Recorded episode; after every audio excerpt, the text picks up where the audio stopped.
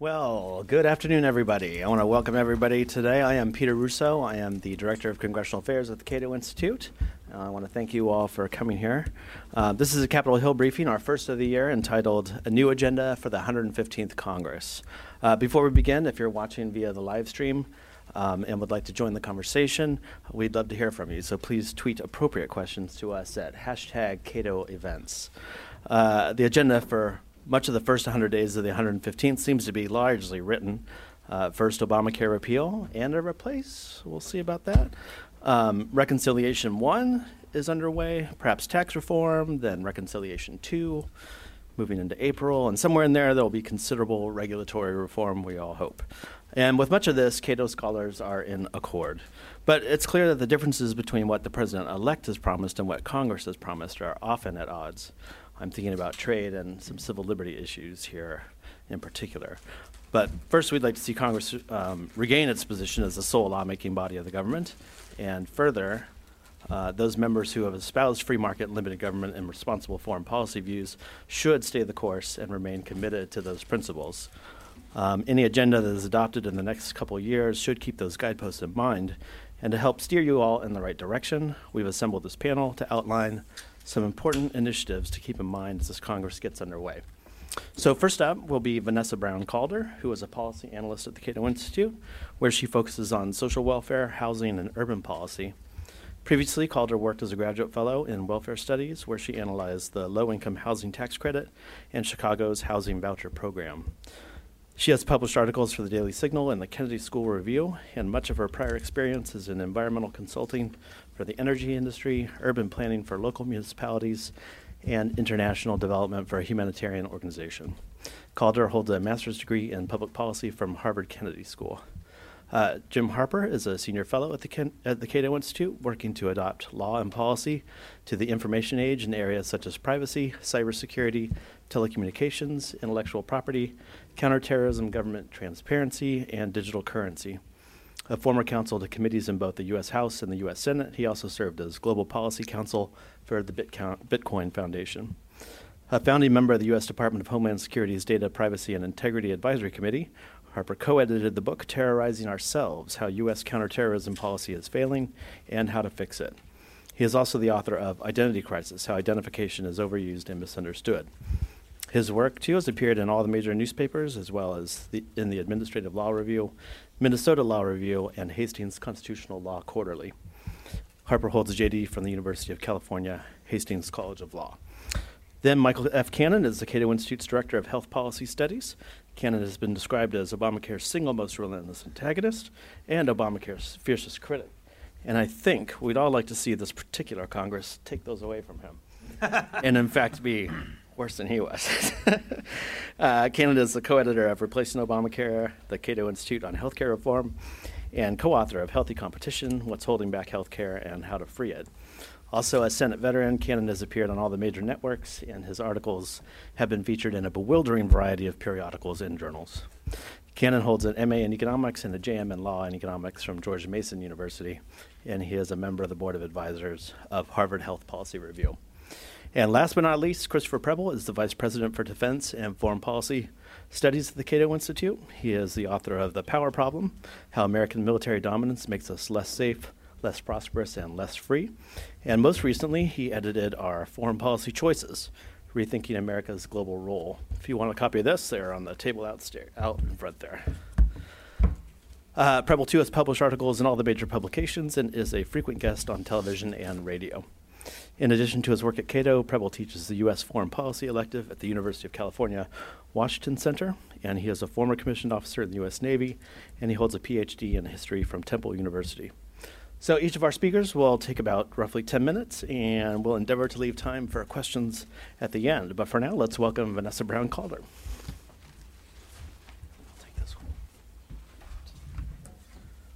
Let's welcome with applause. Thank you. That makes me feel good. Um, so today I'm going to speaking, be speaking about housing affordability, which I'm very eager to speak to each of you about. Um, the question of the day is Is this a local problem or is this a federal problem?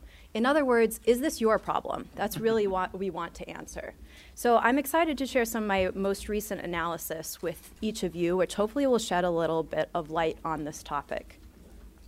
So if you were to ask the Department of Housing and Urban Development this question, they would certainly say it is a federal problem, and yes, it is your problem. The old maxim, I think, holds true here, which is that if you have a hammer, then everything starts to look like a nail. That seems to be applicable. So, to that end, the Department of Housing and Urban Development, or as we'll call it for the rest of the presentation, HUD, spends about $50 billion annually on trying to make more housing more affordable to more people. And this is actually part of their mission statement. They say that they want to provide affordable housing for all. This is, um, they want to provide quality affordable housing for all. And some of their main programs, tenant based rental assistance and project based rental assistance, seek to address this very thing. So, how is HUD doing at providing affordable housing? This is a question that we should always ask. This is an important question, right? Um, if they're spending $50 billion annually on this. Well, here we have a graph. So, by HUD's own measure, not necessarily so well. So, that top line is HUD's estimates. And on the y axis, you have the percentage of households in America that are cost burdened. And this shows about the past 15 years, but this trend is basically true um, even if you go back far, farther, which is that it's kind of uh, increasing. You have an upward slope there with a little decrease after the financial crisis. That's because everybody's, the value in their homes fell considerably. It's not necessarily anything to do with HUD's programs or initiatives. Um, and it, if you look at households that are actually very cost burdened, so these are households that are spending 50% or more of their income on housing, that trend is also true. That pattern still holds, which is that if anything, it looks as though things are getting less and less affordable over time. More and more people are severely cost burdened. And if you look at the Joint Center for Housing Studies at Harvard and MIT, their report, they say that actually this number is projected to increase by 11% before 2025. So the outlook the outlook is just really really not great. So the question for all of you then is is this because we haven't spent enough money on affordable housing? Um, is it because we just haven't made the right policy tweaks to the existing programs? Maybe they're just not targeted well enough, for instance. Well, let me propose an alternative sort of explanation here. Many of you have probably seen a map like this before. This is going to be found in your local zoning code. This is the District of Columbia's zoning map. These zoning codes and zoning maps will tell you all sorts of things about development. They will tell you what type of development you can build, where you can build it, if you can build a restaurant or a house on your property. They'll tell you how many floors you can build, so how many levels, um, the density. They'll tell you the design, even. They will tell you what architectural features are required or prohibited. They'll tell you what the quality of the building should be or the quality of the materials. They really can get into the minutia. And in fact, they also include an approval process, which you will have to go through if you try to do anything to your property, build anything anywhere, or remodel your property. If any of you have tried to remodel something in DC, you are well acquainted with this sort of approval process, which is lengthy. So, what does this translate into? How does zoning regulation work in practice? Well, the academic literature actually has a lot to say about that. Um, simple economics tells us that it constrains housing supply, and there's there are quite a few studies which also support this. Um, it leads to an inflexible housing market, meaning it crushes innovative, low cost housing solutions. Some of these include micro housing and tiny homes.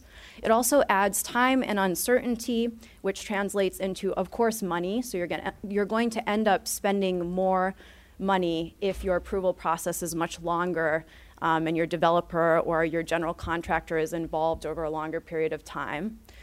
And more subtly, it encourages overconsumption of housing. And of course, if you're consuming more housing than you want to, and then you're probably spending more for it. But what does this lead to? All of these, the simple economics of sort of zoning and land use regulation. What does this lead to, practically speaking? Well, studies also have a lot to say about that. In Manhattan, land use regulations were estimated to amount to about a 50% increase in the cost of housing, which, as you all know, is considerable. Um, in California, there was a study done that looked at housing regulation, and for each addi- additional housing regulation, there was about a 4.5 increase percent increase in the cost of housing. And you never just have one regulation. So, um, you know, you multiply that by 10 regulations, all of a sudden you're up to 45%. But I think one of the saddest aspects, actually, of this land use and zoning regulation is sort of a byproduct of the cost of housing, and that is that you have workers, especially low income workers, who are immobilized in these job deserts. In other words, the cost of housing is too high in places where they could be the most economically productive, and so they don't move there. So they actually can't meet their potential. They can't do the things that they want to do with their time and with their resources. And that hurts all of us. It hurts them, but it hurts all of us by decreasing aggregate US GDP growth. So, one of the questions that I wanted to answer is Am I getting a little carried away here? Is it possible that maybe zoning regulations are not such a problem and I'm sort of overemphasizing their impact? So, I took some data which was gener- generously provided by Harvard University um, on the total court cases with land use in a given year. And each of those plus signs is a state. And as you can see in about the 1970s, those numbers start to creep up or really fan out. It's really not so much of a creep as a fan. And you can see that there's just more and more cases, court cases with land use regulations in them every year. And those court cases are actually a great proxy for the level of restrictiveness in land use regulation in any given state. But I wondered does this hold at the state level? Is every state subject to sort of this increase in regulatory creep. So I looked at that. So here we have Alabama. Um, I just pulled the first state alphabetically. Um, and you can see that the same trend actually holds. So in 1970 onward, you see that upward sloping line where the total land use court cases is increasing over time. And here's Alaska. Um, one of those lines this is just basically two metrics to represent the same thing. One line is representing zoning, and the other is land use. And there's overlap between them. We can get into it if you're interested. But they're basically just measuring the regulatory creep that's happening at the state level.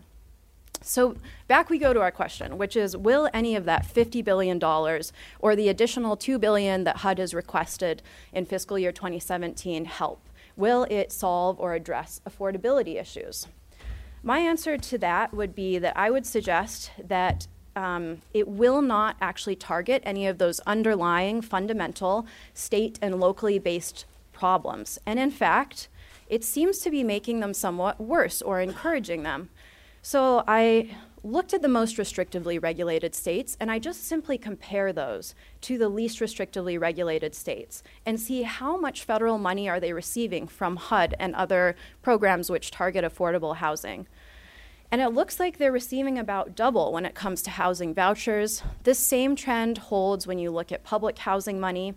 And it's not as if the states in the most restrictively regulated category are poorer states. Actually, in fact, some of those states, or a lot of them, are northeastern states. And so these are places that, I mean, we're not talking about the deep south here, we're not talking about inner cities, we're talking about really kind of beautiful suburban communities that are receiving a lot of money. And this is scaled per capita. And if you look at cities, it only becomes more dramatic. So there we have District of Columbia. District of Columbia, I realize is not a city, but for all purposes, it's sort of similar. Um, they are receiving about seven, or we are receiving about 7.5 times the federal money as compared with the least restrictively regulated states.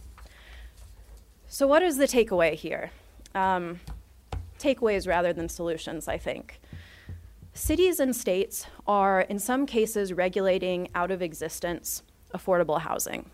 This is a problem because it's not something that the federal government can address no matter how much money you pour into. You have underlying dysfunction.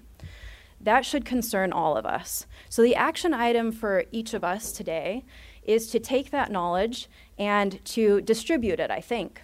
Um, transmit it to the relevant people in your district the next time that they call and ask for more affordable housing money, tell them that they actually, it is within their purview and control to do something about affordable housing today, and that it's possible for them to do that free, actually. I mean, what could be better than that? In the meantime, I would also suggest that we just please check HUD and the different initiatives that HUD is running around doing. And if you're, you know, involved with or associated with the House Financial Services or Senate Banking, Housing and Urban Affairs committees, that you also look to be sure that we don't have additional harebrained ideas which are actually encouraging and subsidizing even these problems that are happening at the local level. And I think do less is probably the easiest solution that you're going to hear today. So thank you for listening.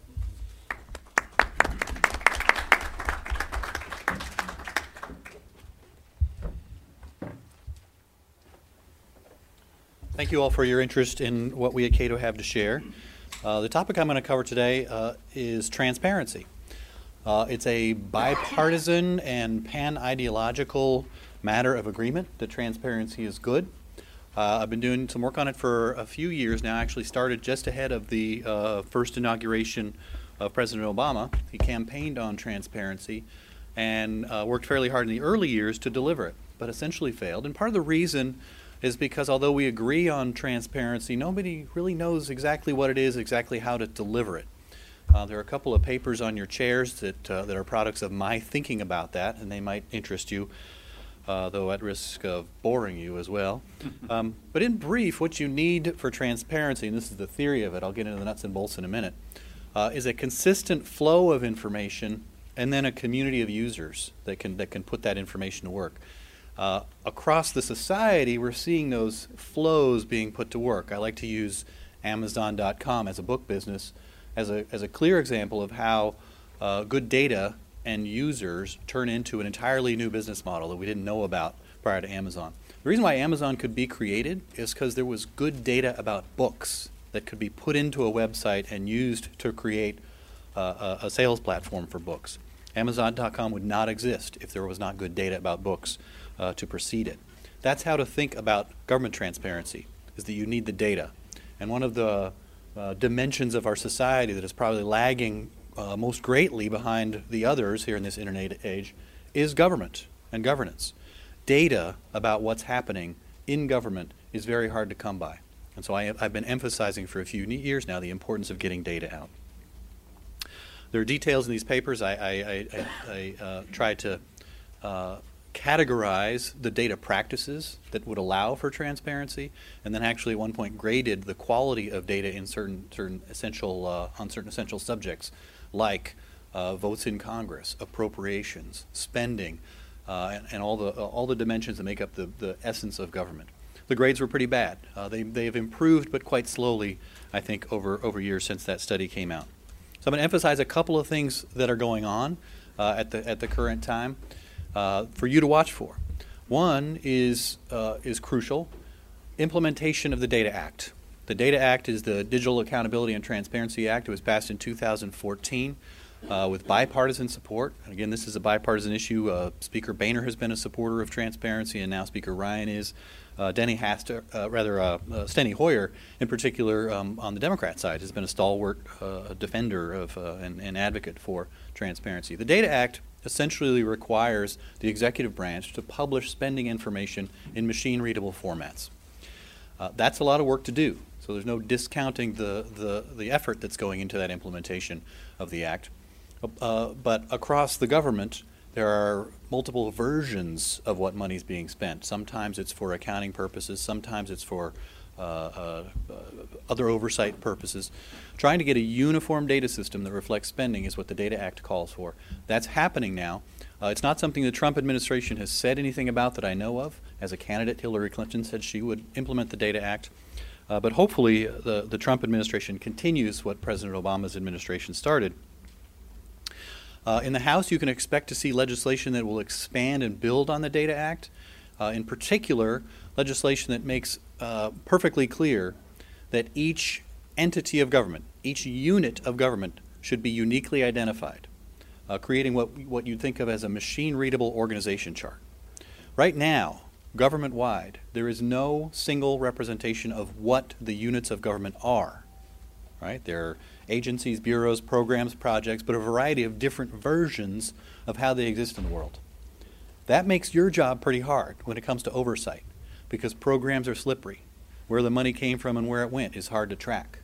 Uh, what actual what actual programs and projects exist and who's in charge of them is hard to track. Uh, you see mistakes come out of uh, uh, come out of the government because of this. There was a, a, document issued during the Obama administration that claimed the existence of, of an agency that or a, a, small bureau that no longer existed. Uh, there needs to be a machine readable government organization chart. That's a sort of trellis onto which you can build a lot of things, particularly oversight. But the, the House and Senate can use that kind of data, that data structure, to do much, a much better, better job of transparency yourselves. Uh, there has been slow and steady progress, I think, in the House with producing data about what's happening here. Uh, I'm old enough to remember when uh, PDF documents first, be, first became available. As an intern, uh, too long ago to even speak of, we would run to the document office if we wanted a copy of a bill and get paper copies. That was the only thing out there. But in 1995, PDF versions of bills came out. Well, the time is, is long past to move to modern versions of these bills.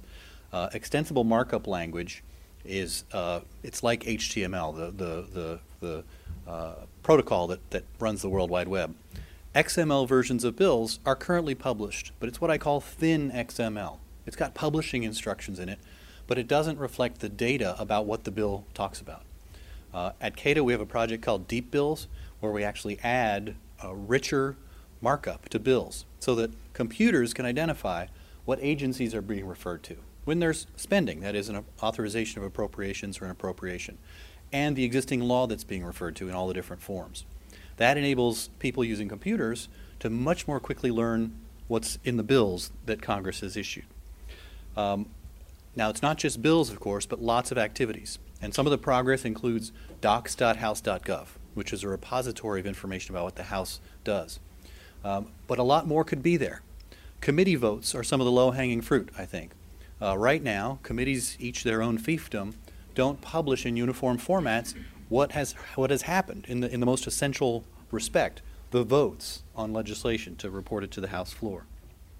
Um, I think that the uh, appropriations bills, in particular, are, are low-hanging fruit for House and Senate transparency. Right now, there's no uh, way using computers to find out how much spending is in an appropriations bill and where it goes with a machine readable organization chart, that is, unique codes that identify all the units of, of government, and uh, uh, appropriations bills that use these codes, ordinary people out in the land, thanks to information services, apps, and websites, will be able to figure out where money is being proposed uh, for spending. Uh, that's going to be an important improvement in transparency, and that's something that, uh, that the House should move forward. Uh, other dimensions of transparency include ideas that are found in uh, the Readable Legislation Act. If you've picked up a bill and you probably had have and tried to read it, you know that the, that the House and Senate use cut and bite amendments. That is, it says in uh, section 42A of Title 3, uh, change um, one word to another. Nobody knows what that means. But the Readable Legislation Act proposed that Congress should adopt a, me- a methodology that's used in many states where the new law would be written out in, in, in toto in the bill. You don't have to wait for it to be reported and get a Ramseyer at the back of the, of the House uh, report.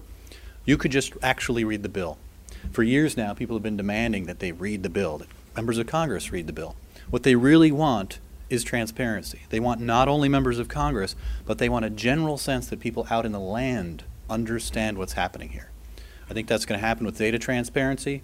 Uh, you in Congress can push the, the administration to implement the Data Act, and there's lots to do here yourselves on making the actions of Congress more transparent. Thanks very much.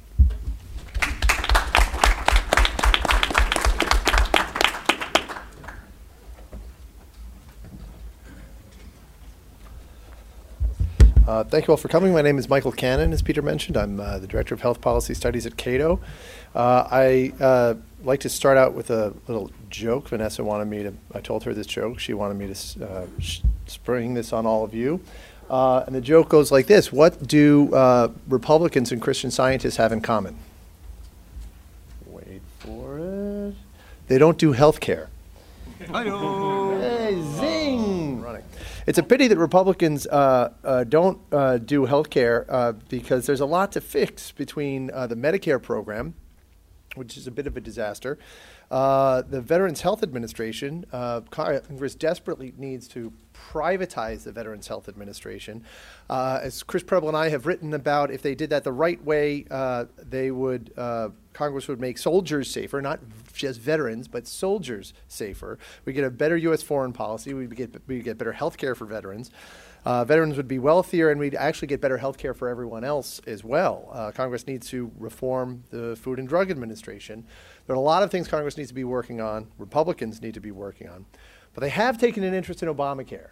So we've got that. We can, we can work with that. And little wonder they've taken an interest in Obamacare. Uh, premiums in the Obamacare exchanges have doubled. And I don't just mean in isolated pockets like uh, President Trump means when he says that, President elect Trump means when he says that. Uh, I mean, since 2013, if you look at the average increases year to year. The average uh, premiums in the individual market have doubled as a result of Obamacare. Uh, Medicaid enrollments through the uh, Medicaid expansion. Obamacare's Medicaid expansion are much higher than projected. Per enrollee costs are much higher than projected, 50% higher. And you put those two together, and that program is costing a lot more than, uh, than people believed it would. Uh, there's a lot less choice for Obamacare enrollees. One of the things that was supposed to happen with Obamacare is people would have all these wonderful options to choose from in the health insurance exchanges. And now, one in six enrollees, one third of counties nationwide, and seven states have only one carrier participating in the Obamacare exchange. And this is the worst part, I think, of Obamacare is that the coverage is less secure. Another 2 million people in, uh, had their plans canceled uh, in 2017 and had to switch plans. When that happens, they lose access to the doctors and the hospitals that they had been using, and they find they're finding that the networks are narrower, and so they're not able to stay in those hospitals. They have less choice of uh, doctors and hospitals they did before.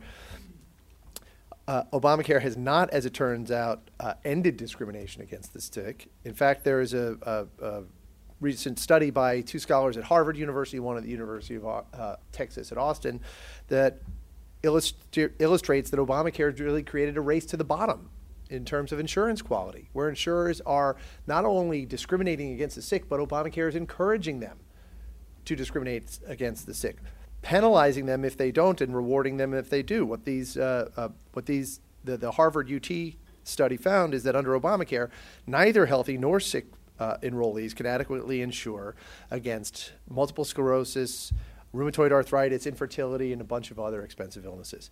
So, as it turns out, Obamacare does not prevent insurance companies from denying you coverage, from dropping your coverage, or watering down your coverage. It does not prevent insurers from limiting your coverage or discriminating against the sick.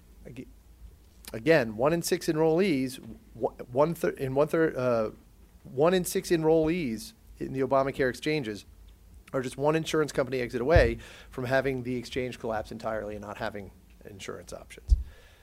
Now, unfortunately, I don't think that even though Republicans have taken an interest in Obamacare, I don't think they've really taken enough of an interest in health care generally because if you look at some of their plans for repealing and replacing it, you will notice that they are basically Obamacare light. That's either because they don't repeal all of Obamacare or because they would repeal it and then replace it with basically a Republican version of all the same stuff that's in Obamacare. So some uh, have proposed keeping the pre-existing conditions provisions in Obamacare uh, and repealing everything else, the mandates and the subsidies, uh, but keeping the, uh, the pre-existing condition stuff and other regulations. Well, the problem there is that uh, if you do that, insurance markets will collapse and if they don't collapse, you will get even higher premiums at an even faster race to the bottom than we're seeing in Obamacare right now, where coverage gets even thinner and you're paying even more for it. Uh, other Republicans have uh, proposed basically preserving the basic architecture of Obamacare, claiming to repeal it, but then replacing it with all of the same elements. And what are those elements? Well, Obamacare, as economists like to say, is a three legged stool between the regulations requiring insurance companies to cover everybody uh, uh, at the same premium, everyone of a given age at the same premium, regardless of their health status. The individual man, individual mandate that then requires healthy people to pay those inflated premiums because their premiums go up, uh, or pay a penalty to the government, and subsidies to help low income people pay for the mandatory coverage they otherwise would not be able to afford, the mandatory and overpriced coverage they would otherwise not be able to afford. Well, if you look at some of the Republican replace plans, they have all those same features. Some of them, uh, let's see, the, the centerpiece of most of these Republican plans is a health insurance tax credit, a refundable health insurance tax credit, I should say. The refundable part is important. That means that most of what we're talking about here is not tax relief, it's spending. Obamacare's refundable tax credits are about 94% government outlays and only about 6% tax relief. So the government's just writing checks to insurance companies and they're not really cutting anyone's taxes. These are just straight subsidies, and Republicans, apparently a lot of Republicans, think that that is such an attractive feature of Obamacare they want to retain it. The tax credits, uh, although the Republican plans don't have an explicit individual mandate, the tax credits, the health insurance tax credits, double as an individual mandate because they create an, an identical financial incentive. Either, under, under both an individual mandate and a health insurance tax credit, either you buy a government designed health insurance plan or you pay more money to the IRS. It doesn't really matter if you call it a mandate penalty or if it's just a higher income tax liability or, or what have you.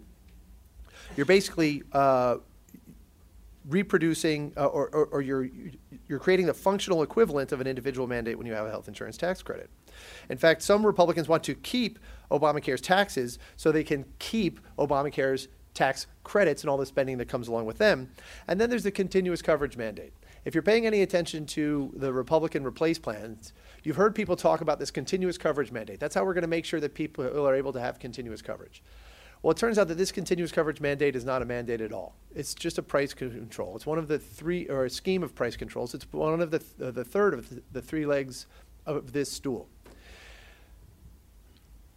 The continuous coverage mandate tells insurance companies that if someone are, has continuous coverage and they come to enroll in your plan, you have to charge them the same premium you would charge anyone else of a given age. That means you can't underwrite them. That is essentially what Obamacare does, only Obamacare also applies that to people who were previously uninsured. And what that does is it increases premiums for everybody in all plans and creates the same race to the bottom that we see in Obamacare, where insurance companies have to compete to make their products unattractive to the sick because if they don't, they'll go out of business and some of them have. We've seen a lot of exits uh, from the exchanges uh, resulting from that.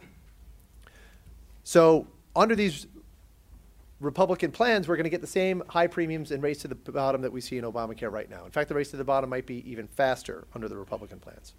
However, there is a better way to go about this. Uh, Congress can repeal all of Obamacare's regulations and subsidies and mandates with just 51 votes in the Senate, and there's really no question about this. Anyone who says that, they, that, that the Senate cannot remove all of Obamacare's regulations and mandates and subsidies through the special budget reconciliation process where you only need 51 votes in the Senate is uh, uninformed or trying to mislead you. There's no question that the Senate can do this. The only question is whether they're interested in doing it. They can also replace Obamacare with just 51 votes. They can do it by expanding tax free health savings accounts, as President elect Trump pledged to do during the campaign. Now, lots of proposals expand health savings accounts. I'm not just talking, I, I don't think that, that uh, just expanding health savings accounts can uh, replace Obamacare, though. The Paul Ryan plan, uh, Tom Price's plan, Rand Paul is introducing uh, an Obamacare replacement plan, and uh, Senator Jeff Flake and Congressman Dave Brat have introduced an HSA expansion bill all of these bills would expand health savings accounts, but, but I don't think that they count as a replacement unless they uh, unless they do something else. To count as comprehensive reform and really replace Obamacare, Congress needs to expand HSAs in a way that allows Congress to reform the tax exclusion for employer sponsored insurance. This is the reason that most Americans with private insurance have health insurance through an employer. And I think the way to go about this, the, the way that Congress can do this, is with a, a, reform that I call large health savings accounts. And basically, what large HSAs would do is they would re- reform the tax exclusion for employer sponsored insurance, equalize the tax treatment of health care across workers and across saving versus direct payment versus third party payment for health care, drive healthcare prices downward, make access to healthcare more secure, and deliver a larger effective tax cut than the Reagan and Bush tax cuts combined. I'll have more to say about that in a moment. But reform the exclusion. How would large HSAs reform the exclusion? Well, the exclusion right now, the way it works is your employer gets a tax, or you, I should say, get, there's a tax preference for employer sponsored insurance in that any money that your employer spends on your health insurance is not is compensation to you, but it's not subject to income or payroll taxes. Now you think this, you would think this sounds like a tax break, but in fact, the way employers get that money is by taking it out of your salary. So this graph shows the average amount, uh, or the amount the, the employers spend on the average family plan. It's almost thirteen thousand dollars. That's thirteen thousand dollars they're taking out of workers' salaries to buy, uh, to choose your, the workers' health plans and, and, and pay for the lion's share of that plan call me crazy, but when a feature of the tax code separates workers from $13,000 of their earnings and lets someone else control those earnings and control their choice of health plan, that doesn't sound like a tax cut to me. That sounds like a tax. And I think this is the main problem with the tax exclusion. It separates workers from their earnings. It also drives up the prices for health insurance because that's not doesn't seem like your money. It seems like your employer's money. You demand more coverage. When you have more coverage, you demand more medical care, and that drives up all drives up the prices for medical care and health insurance. But I think really the worst part of the exclusion is that, is that the coverage is lousy. It rewards or uh, offers a tax preference for a, a type of coverage that disappears when you get sick and can't work anymore. And so this feature of the tax code actually fuels the problem of pre-existing condition, problem of pre-existing conditions, pours gasoline on that fire by putting all sorts of people in a situation where they get sick and then either they can't work anymore or the plant closes or they get divorced or they turn 18 or they turn 65, and all of a sudden they have uh, an expensive illness and cannot bu- uh, afford private insurance. Large HSAs fix that problem uh, by equalizing, first of all, uh, by expanding uh, health savings account contribution limits and then changing the exclusion from an exclusion from employer paid premiums to an exclusion for HSA contributions. That allows workers to take that $13,000. Uh, it would uh, practically force employers to give that to workers. Workers would get that $13,000. Uh, workers would be able to put that into their large health savings account and then be able to purchase health insurance either from their employer or more secure coverage on the individual market, coverage that does not disappear when their employment status changes. Um, and to give and because uh, large HSAs would transfer that $13,000 to workers, it's, an, it's a large effective tax cut. In fact, that $13,000 across all workers in a given year amounts to $700 billion. That's how much of workers' earnings this feature of the tax code lets employers control. You shift that $700 billion to the people who earned it. Let them put it in their large health savings accounts. Let them choose whether and what type of health insurance to buy. Not only are they going to select more secure health insurance, so we're dealing with the problem of pre existing conditions but they're going to be spending that money like it's their own. As the economists say, they're going to be cost conscious at every margin. They're going to put downward pressure on prices, and which is the most important thing we can do to bring healthcare within the reach of people who cannot afford it today. To give you an idea of the sorts of price reductions that we're going to that, that we'll be able to achieve. CalPERS, which administers health benefits for uh, California state employees conducted an experiment. Safeway conducted similar experiments with, with their employees where they said for hip and knee replacements, for example, this is how much we're going to pay. We're going to pay $30,000 toward, toward hip and knee replacements, and anything more than that, the enrollee, the patient, has to pay themselves. What happened when they made patients cost conscious just at that margin right there? In the high cost California hospitals, the prices for hip and knee replacements fell by $16,000 on average. $16,000 is more than the federal poverty level, okay? You give someone $16,000, they're not poor anymore. That is a dramatic reduction in prices. We've all heard about ridiculous pricing in emergency rooms, and we get these ridiculous uh, uh, explanations of benefits, and it's all funny money. and We don't know why we don't have a market mechanism. Uh, we don't have market prices and price competition in healthcare it's because the consumer is not cost conscious, and reforming the tax code uh, reforming healthcare with large HSAs will make them cost conscious in a way that brings health care within the reach of, uh, of, of people who can't afford it today. So reforming healthcare this way not only would replace Obamacare uh, and by moving in the other direction instead of uh, just putting Obamacare light in place, it's consistent with uh, President-elect Trump's campaign pledge to repeal Obamacare and replace it with HSAs. It's consistent with Mr. Trump's demand that Congress act now. Uh, because Congress can not only can uh, large HSAs pass the Senate with just 51 votes, but the Senate could do it in the same bill in which they repeal Obamacare. Uh, and on top of that, it is uh, large HSAs would deliver a larger tax cut than the Reagan and Bush tax cuts combined, and yet still be revenue and budget neutral. And if you want to know how I can make that claim, I'm happy to discuss it during Q and A. But uh, to sum up, if Republicans start taking health care seriously, they'll be able to replace Obamacare with better, more affordable, and more secure health care. But if they don't start taking health care more seriously than they have in the past, they're going to end up giving Obamacare immortality instead of repealing it. Thanks.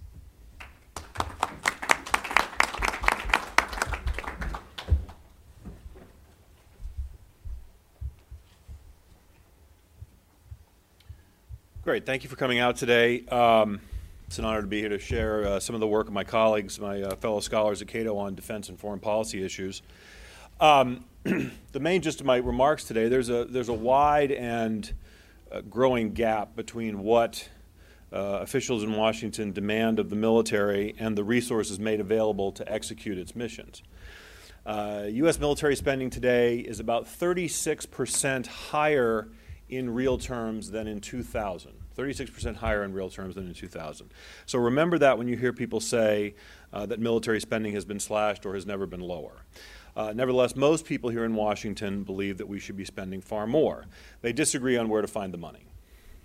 Uh, to oversimplify grossly, uh, Democrats would find the money by raising taxes. Republicans would cut other spending and uh, divert the proceeds to the military. I think most members uh, I think, would be content with uh, increasing the deficit, uh, though few will come out and say it. They, the pay for it later approach, after all, does allow them to avoid spelling out any painful trade offs, that is, things that they would take away from people that they like. Uh, if any of you in the audience disagree or think I'm being too cynical, please correct me. Not right now. Uh, there is a different approach. Uh, Cato scholars take seriously the need for rethinking our ends not merely the means. Rethinking our ends. The Defense Department is misnamed. If we were serious about defending the United States, we would have a different military with very different missions. Uh, it would be smaller, uh, based in the United States or U.S. territories. It would deploy to places as needed, not attempt to be in all places all the time. Uh, a different grand strategy, what we and others call restraint, would involve the U.S. military in fewer wars. And a restraint oriented military, while still the finest in the world by a wide margin, uh, would be far less costly than our current one. Uh, we can afford to rethink our foreign policy because and reorient our military because the policy that we've uh, pursued for many decades isn't necessary to define, defend vital U.S. interests, and it will become increasingly difficult to sustain given low public support for it. The American people have consistently questioned the need for a vast forward deployed military focused on defending other countries, most of whom can and should defend themselves course, President-elect during the course of his campaign hinted at some necessary adjustments to U.S. foreign policy. He questioned the wisdom of nation building, uh, of regime change wars followed by nation building. He doubted that the benefits of America's alliances always outweigh the costs. And he spoke to the American people who have grown uh, tired of costly overseas adventures that don't deliver on the promise of greater security. Such positions were uh, unpopular, to say the least, with a broad swath of the foreign policy establishment, including, of course, a number of former senior officials in Republican administrations. Challenging the elite consensus is difficult, uh, but Donald Trump did it anyway, and he was rewarded in November, or at least it didn't cost him, uh, as best we can tell.